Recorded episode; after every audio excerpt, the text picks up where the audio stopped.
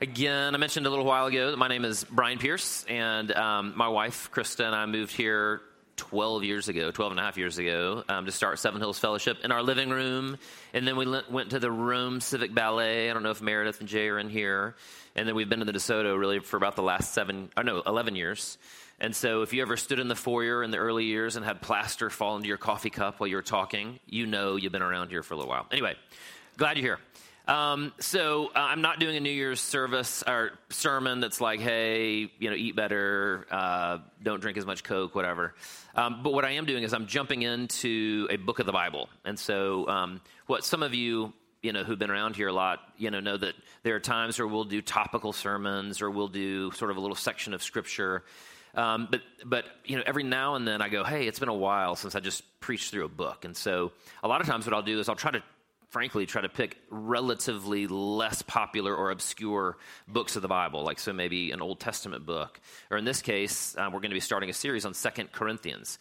And, uh, and so i don't know how many of you have read second corinthians recently but um, we're going to take the next probably two months and wade our way through the first half uh, of this letter. And just so you know, it is a letter, and it was written by the Apostle Paul, um, probably in 55 to 57 AD. It's probably written from, Paul was probably in Ephesus at the time and was writing this letter to the church in Corinth, which he actually planted. This is not the first letter that he wrote to them.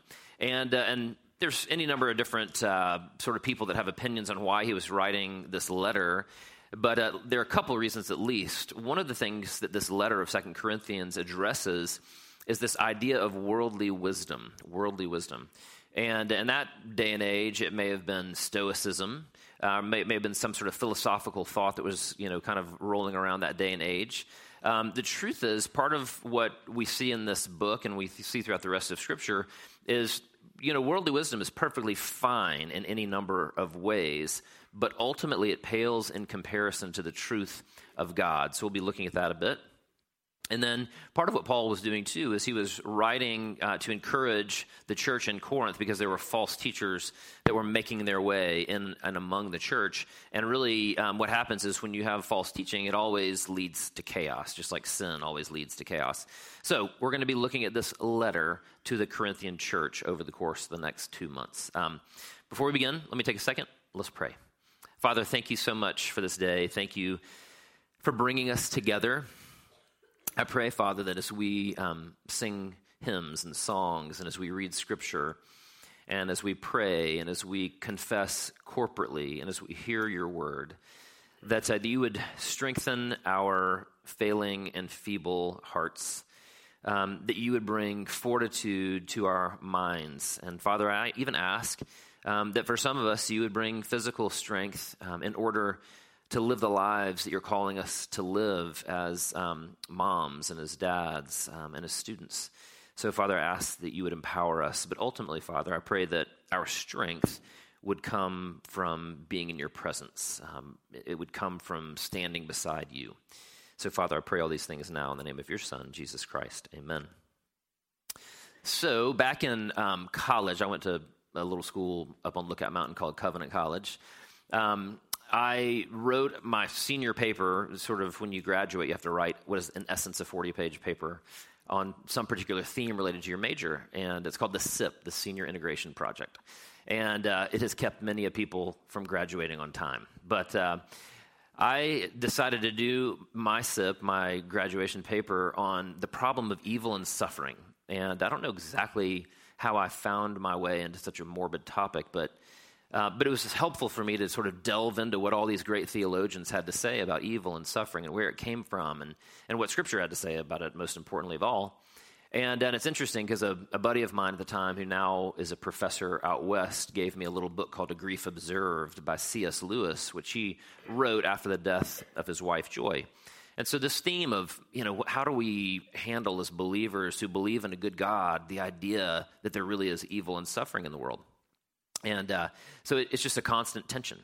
Well, the same buddy who gave me the book of Grief Observed um, back in probably 1993 now teaches on staff at Whitworth, which is a school in Spokane, Washington, uh, teaches theology. One of his fellow theology professors is a man named Jerry Sittser. And Jerry Sittser wrote a book called A Grief Observed. And um, It's uh, basically a book that chronicles his uh, wading through the loss of several members of his family.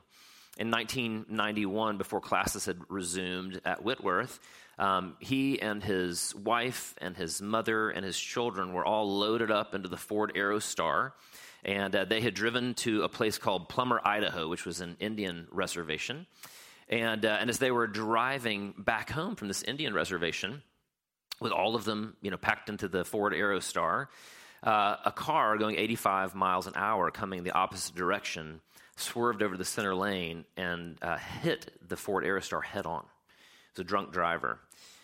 And uh, what's interesting is um, that in that wreck, and horrifying, is that in that wreck, he lost his wife, he lost his mother, and he lost his four year old daughter. It's just a tragedy that's you know, hard to even believe how anybody could handle that. I'm going to read a little section of an article that was written up about this. He says this that the road was so isolated that the Sittser family spent more time, more than an hour, there in their totaled car along the side of the road before help even arrived. Sittser tended both the living, his sons John and David, and his daughter Catherine, and his dying wife Linda, and his four year old daughter Diana Jane, and his mother Grace. He says this He says, I remember those first moments after the accident as if everything was happening in slow motion. They're frozen into my memory with a terrible vividness. I remember the feeling of panic that struck my soul as I watched Linda, my mother, and Diana Jane all die before my eyes. I remember the pandemonium that followed people gawking, lights flashing from emergency vehicles, a helicopter whirring overhead, cars lining up, medical experts doing what they could to help. And I remember the realization sweeping over me that I would soon plunge into a darkness from which I might never again emerge as sane, normal, or a believing man. Part of what he was communicating in that moment is he was saying, This threatened to completely undo me.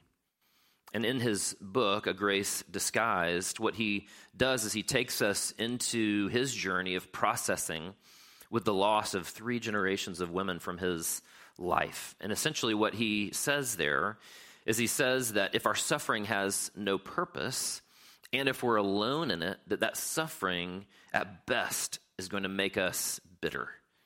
And at worst, it threatens to destroy us.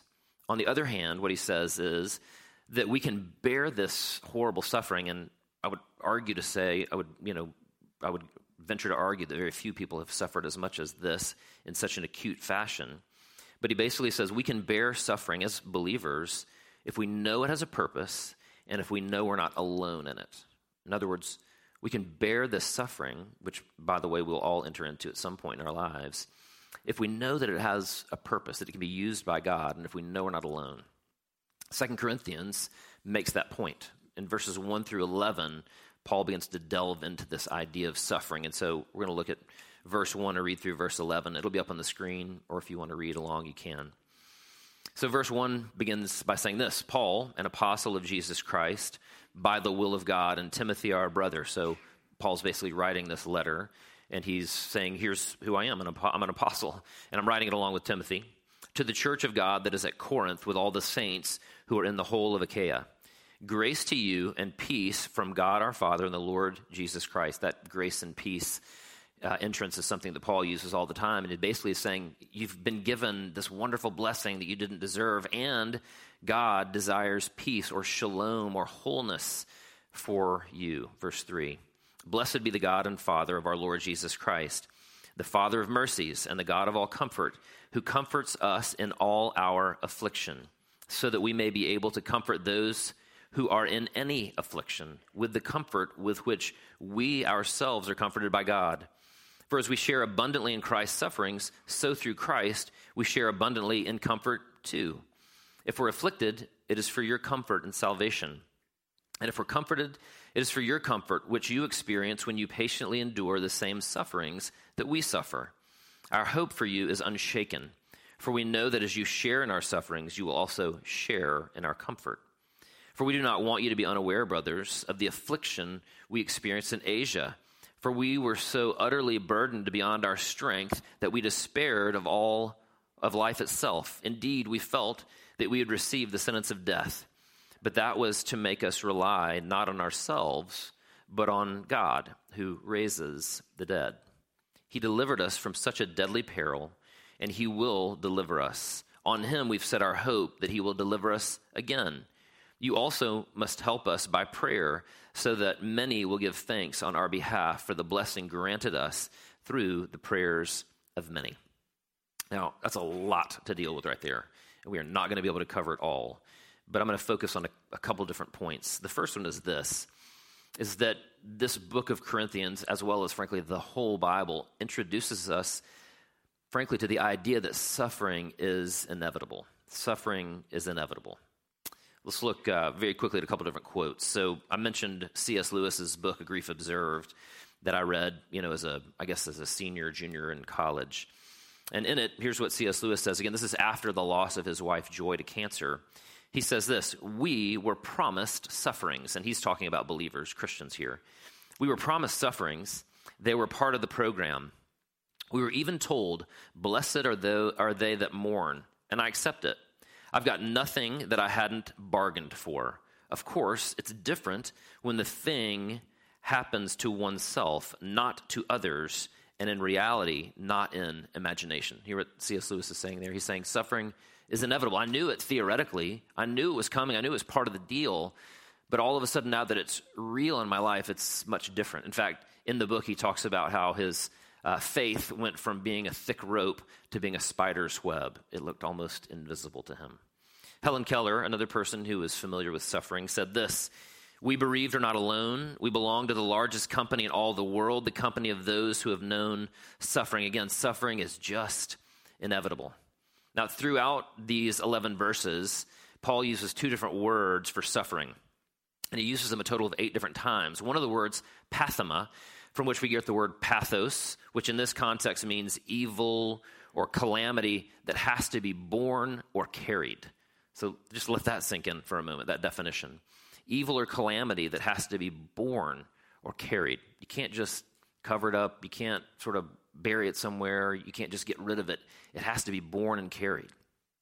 The other word that's used, it's actually translated affliction in this passage, but same idea, is a Greek word thlipsis, which is translated affliction, it's related to the process of crushing grapes for wine.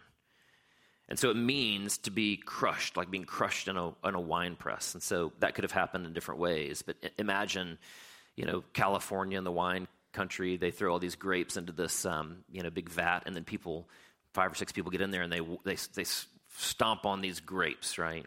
Or if you think of an olive press, they would have thrown these olives in a press, and these giant stones would have ground these olives into a pulp to get the juice out. Either way, what's being communicated in this is essentially Paul is saying that's what suffering feels like sometimes. And so when you view the two words together, there's an implication one, that we are going to suffer, that you are going to suffer. It's going to feel like being crushed it's going to feel like being ground to a pulp. And that pain, that suffering, has to be borne and has to be carried. Dr. Sittser, the author of the book A Grace Disguised that I mentioned at the beginning, said this. He says, I did not get over the loss of my loved ones. Rather, I absorbed the loss into my life, like soil receives decaying matter until it became part of who I am Does that makes sense?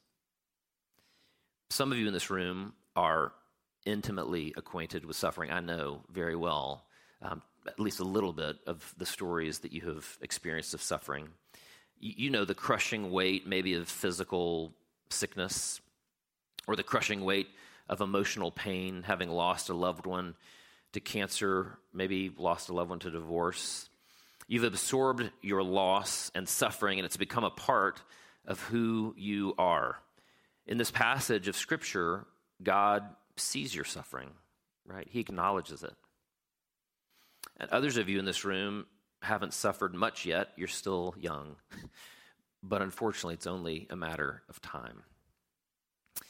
Dostoevsky in Crime and Punishment wrote this. He said, Suffering is part and parcel of extensive intelligence and a feeling heart. In other words, your consciousness and your morality are going to dictate that you suffer in life. It's inevitable, right? The good news, however, is that though suffering is inevitable, the next thing that we see in this passage is that we can bear that suffering if we know that it actually isn't meaningless but has a purpose. There's a quote by Viktor Frankl. Viktor Frankl was an Austrian uh, psychiatrist. He survived the Holocaust, so he's um, he's got the credibility to make this statement. He says this. He says, "If we have on our own, if, if we have our own why in life, we shall get along with almost any how. Solzhenitsyn, who wrote the Gulag Archipelago and was also spent years in the Gulag Archipelago, said the same thing. He said it was the Christians, actually, believe it or not, in these camps, whether they were in concentration camps or in the gulags, that were able to survive precisely because they had a why, right? They, had a, they knew their suffering had a purpose, they knew their life had meaning. Now, what's interesting is in this passage, there are several whys. So, one of the first things is it says that we suffer so that we can comfort others who suffer. That's verse 4. Uh, in verse 5, it says we suffer so that we can be comforted by God. Verse 6 says we suffer so that others may be saved. And so there are any number of different whys in this passage. And if, if I were teaching this in a Sunday school class or in a small group, what we would do is we would delve into each of those, but in reality, we just don't have time because this is a sermon. We can't delve into all of those whys. And so I'm just going to draw your attention to one of the whys. And one of the whys is found in verses 8 and 9. And it says this Paul says, We suffer so that we can see the reality of our own hearts. And so suffering exposes the reality of our internal worlds. Verses 8 and 9 say this For we do not want you to be unaware, brothers, of the affliction we experienced in Asia. For we were so utterly burdened beyond our strength that we despaired of life itself. Indeed, we felt that we had received the sentence of death but that was to make us rely not on ourselves, but on God who raises the dead. Right? That's the buoyancy, right? That's the, the meaning and the purpose. I often look back at the naivete um, or ignorance or arrogance of my youth, and I'm often ashamed. I couldn't see it then, but my mantra would have essentially been hey, if everybody would just respond to life like I respond to life, you'd be a lot happier and healthier, right? You'd be great. And, uh, and unfortunately, in, in our naivete, we often respond to all sorts of things that way. In what could be described as zeal without knowledge, I would have told people to trust God and obey Him no matter what, right? And I would have just said it with a big smile on my face or, or feigned concern, maybe. What I didn't realize then is that when you're 20 or when you're 22 or even when you're 25 and you come from a good home with parents who love each other and you have good genetics and you're relatively emotionally and maybe even academically intelligent and maybe you're a decent athlete, it's really, really easy to believe that you're trusting in God when in reality, you hardly have to trust Him at all. Because actually, all your trust is placed in those things that He's given you. Does that make sense? You really, you really just haven't been tested that much yet, and your trust is in all those things He's given you. What suffering does, however, is reveals or exposes the reality of our hearts.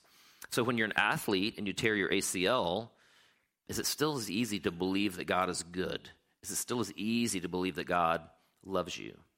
If you've lived in relative health and all of a sudden you're afflicted with cancer or diabetes or some sort of autoimmune disorder, do you still trust that God is good, that He's for you, that He loves you? When you're in a good family and that family is shattered by divorce or shattered by death, or maybe there's a child who's a black sleep, do you still sheep, do you still believe that God is for you? Again, suffering reveals to us the reality of our hearts and how we respond to suffering, either drives us to bitterness, or it drives us to numb our pain, or how we choose to respond to suffering leads us to humbly trusting in God, which is what Paul says here in verses 8 and 9.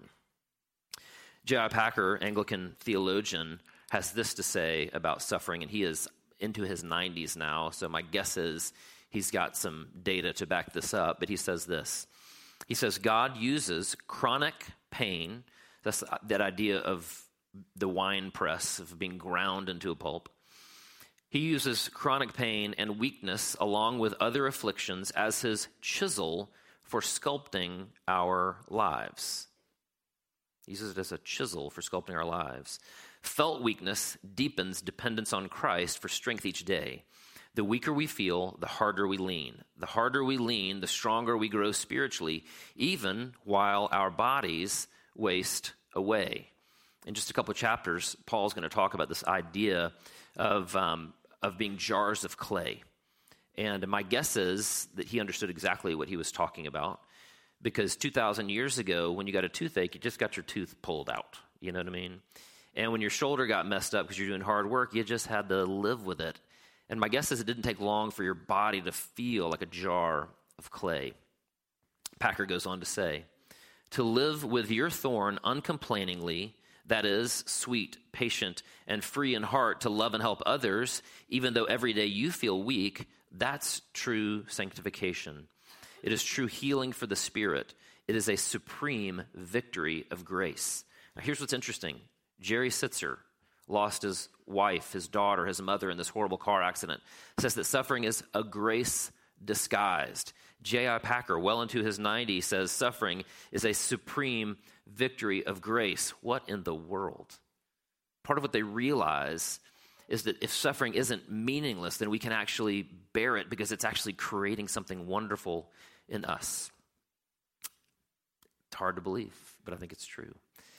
So, this passage tells us that suffering is inevitable. It says we can bear it if we know it has a purpose, and that purpose is to make us beautiful. And then finally, the third thing we see in this passage is that we can bear suffering if we know that we're not alone, right? If we know we're not alone. Verses 3 and 4. Blessed be the God and Father of our Lord Jesus Christ, the Father of mercies and God of all comfort, who comforts us in our affliction, so that we may be able to comfort those who are in any, any affliction with the comfort with which we ourselves are comforted by God. There's a reason why small children want their parents to sit by their bed when they're afraid, right? Because we want to be comforted in our suffering. We don't want to be alone. There's a reason why those same small children want their parents to rub their foreheads when they're sick, because when we're suffering, we don't want to be alone. There's a reason that from one culture to the next, from one era to the next around the world, those who are grieving are surrounded by friends and family in their sorrow. We can bear the weight of suffering if we know that we're not alone in our pain. Many of you saw the movie Inside Out that came out, I don't know, seven, eight years ago now. And uh, it paints a great picture of this truth. So, Riley is this little girl who's the central character in the movie. She's a preteen, and her parents moved from the Midwest to San Francisco. So, they move, you know, hours and hours away from all of her friends and all of those things. She's been uprooted physically, relationally, and emotionally. And the movie describes the inner world of her personified emotions. And so there's joy, fear, anger, disgust, and sadness. And the upheaval of her inner world is pictured, you know, view, through the lenses of these characters. One of the casualties of her suffering and upheaval is that her imaginary uh, friend Bing Bong sort of gets forgotten. That's Bing Bong right there, the elephant, if you've seen the movie. And so in Bing Bong's turmoil, um, he's forgotten and he's suffering and he's crying. And there's this scenery sitting on the edge of this abyss. And what's interesting is Joy comes over and tries to cheer Bing Bong up, and it just doesn't work. But then Sadness, this little blue character, um, comes and sits down with Bing Bong as he cries. She doesn't try to cheer him up. She doesn't try to minimize his sadness or his suffering. She just sits with him. She lets him be sad, and she's sad too, right? She just doesn't let him be alone in his sadness. If you think back to verses 3 and 4 for a moment, remember that the word translated affliction is related to that wine press. So it can literally kind of almost be mean you get ground to a pulp. And many of us in, in this room can identify. You probably feel ground to a pulp, some of you this morning, or you can remember back to a time in your life where you felt ground to a pulp. Maybe this morning you feel like life has just sort of wrung you out. Maybe it's tread repeatedly upon your heart. Maybe the suffering and the affliction of your life has just thinned you out emotionally, so you're just thin. And maybe you're worn out physically. Some of you this morning feel like you just can't take any more at all. But into our pain, we're reminded that we're not alone. Verse 3, in verse 3, Paul calls God the Father of mercies. And the word translated mercies is oiktirmos, which means compassion. And that means to enter into someone else's pain so much so that it becomes that it becomes your own pain. Right? That's that's what it means that God is the God of mercies. It can also mean to groan with someone else, right? Again, because if if your pain becomes their pain becomes your pain, then when you feel it, you're going to groan like they groan. The implication here is that God enters into your pain, our pain, in order to be with us, and he groans with you as if your pain was his pain. It's a pretty powerful picture of the God of the universe entering into your life to suffer with you, to groan with you. And then it's interesting as Paul goes on to call God another name. And he calls him the God of all comfort. And that word, which is translated comfort, is paraklesis. So that's related to parakaleo, or which is the name we give the Holy Spirit, and that means the comforter, or even the defense attorney. And what it means is that God not only enters into your pain, so much so that it becomes his own pain, and that he groans with you, but also that he comes alongside of you to offer you courage and to offer you strength in the midst of your pain. The God of all comfort, the Father of mercies immense and seemingly endless theological discussions have been and are being had on this topic. If God is loving, why does he allow suffering? If God is all powerful, then why doesn't he prevent evil and suffering?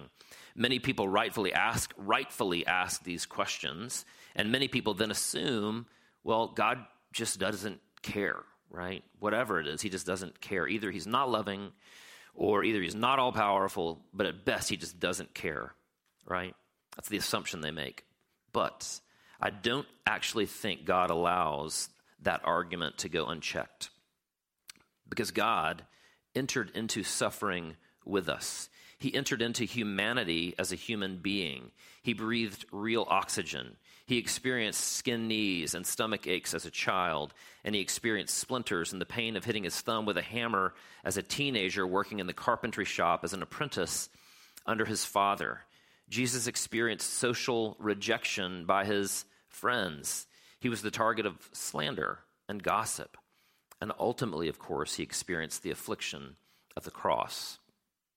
So we may not know why suffering exists, but we can know that God cares because he has entered into our suffering with us so that we're not alone in our pain, in our suffering, in our affliction. And he's entered into our suffering so that he can groan with us and comfort us. This morning, as you look around the room, you see tables, and on this side of the room, there are tables with bread and wine. On that side of the room, there are tables with bread and grape juice. And this bread and wine represent certain truths that Jesus actually wants you to remember. That's why he established the Lord's Supper, is to remind you of true things because we forget. And so the true things he wants you to remember are that you're forgiven, right? That if you trust in Jesus alone for your salvation, you're forgiven. That's huge. That you're not only forgiven, but that your record is perfect because it isn't your record that matters. It's Jesus' record, which has been applied to you. The Lord's Supper is a reminder that God isn't angry with you. That's what this meal reminds us of. But the Lord's Supper is also a reminder that Jesus not only suffered for you on the cross, that he suffered with you as well. That's what this meal represents. So before I invite you up to take this meal of bread and wine, let me just ask you to take a moment and I want you to feel the weight of God suffering with you. I want you to take a moment and feel the weight of Jesus entering into humanity in order to suffer for you on the cross to pay the price for your sins, but also the weight of him suffering with you. This meal is not for everyone, but it is for those who trust in Christ alone. And so, for those of you who trust in Christ alone, I invite you to come to this table and to feel the weight of God's love and forgiveness for you. For those of you who aren't to that point yet, I don't mean to at all call you out, but I would invite you to sit back And I would invite you to watch the people of God as they experience the grace and the mercy of God our Father. Let me read the words of institution, and then I'll pray, and I'll invite you to take your time before you come up and receive the Lord's Supper. For I received from the Lord what I also passed on to you. The Lord Jesus, on the night he was betrayed, took bread. And when he had given thanks, he broke it and said, This is my body, which is for you. Do this in remembrance of me. In the same way, after supper, he took the cup, saying, This cup is the new covenant in my blood. Do this whenever you drink it in remembrance of me. For whenever you eat this bread and drink this cup, you proclaim the Lord's death until he comes. Let's take a moment. Let's pray. Father, I thank you that not only um, in this letter to the Corinthian church, Father, that we're reminded that you enter into our suffering um, with us, to groan with us, to comfort us. But even in this meal, Father, of bread and wine, we're reminded of the suffering of your Son Jesus, that he suffered on the cross and he suffered um, the wrath that was really wrath that should have been for us. Uh, Father, in order that he might ultimately comfort us. And so, Father, I pray that you would enable us to come to the table this morning and that we would receive all the things that this meal is declaring, that we would be strengthened, that we would be reminded of the forgiveness we've been offered, that we would be reminded that you're no longer mad at us. Um, there's no anger, no fury.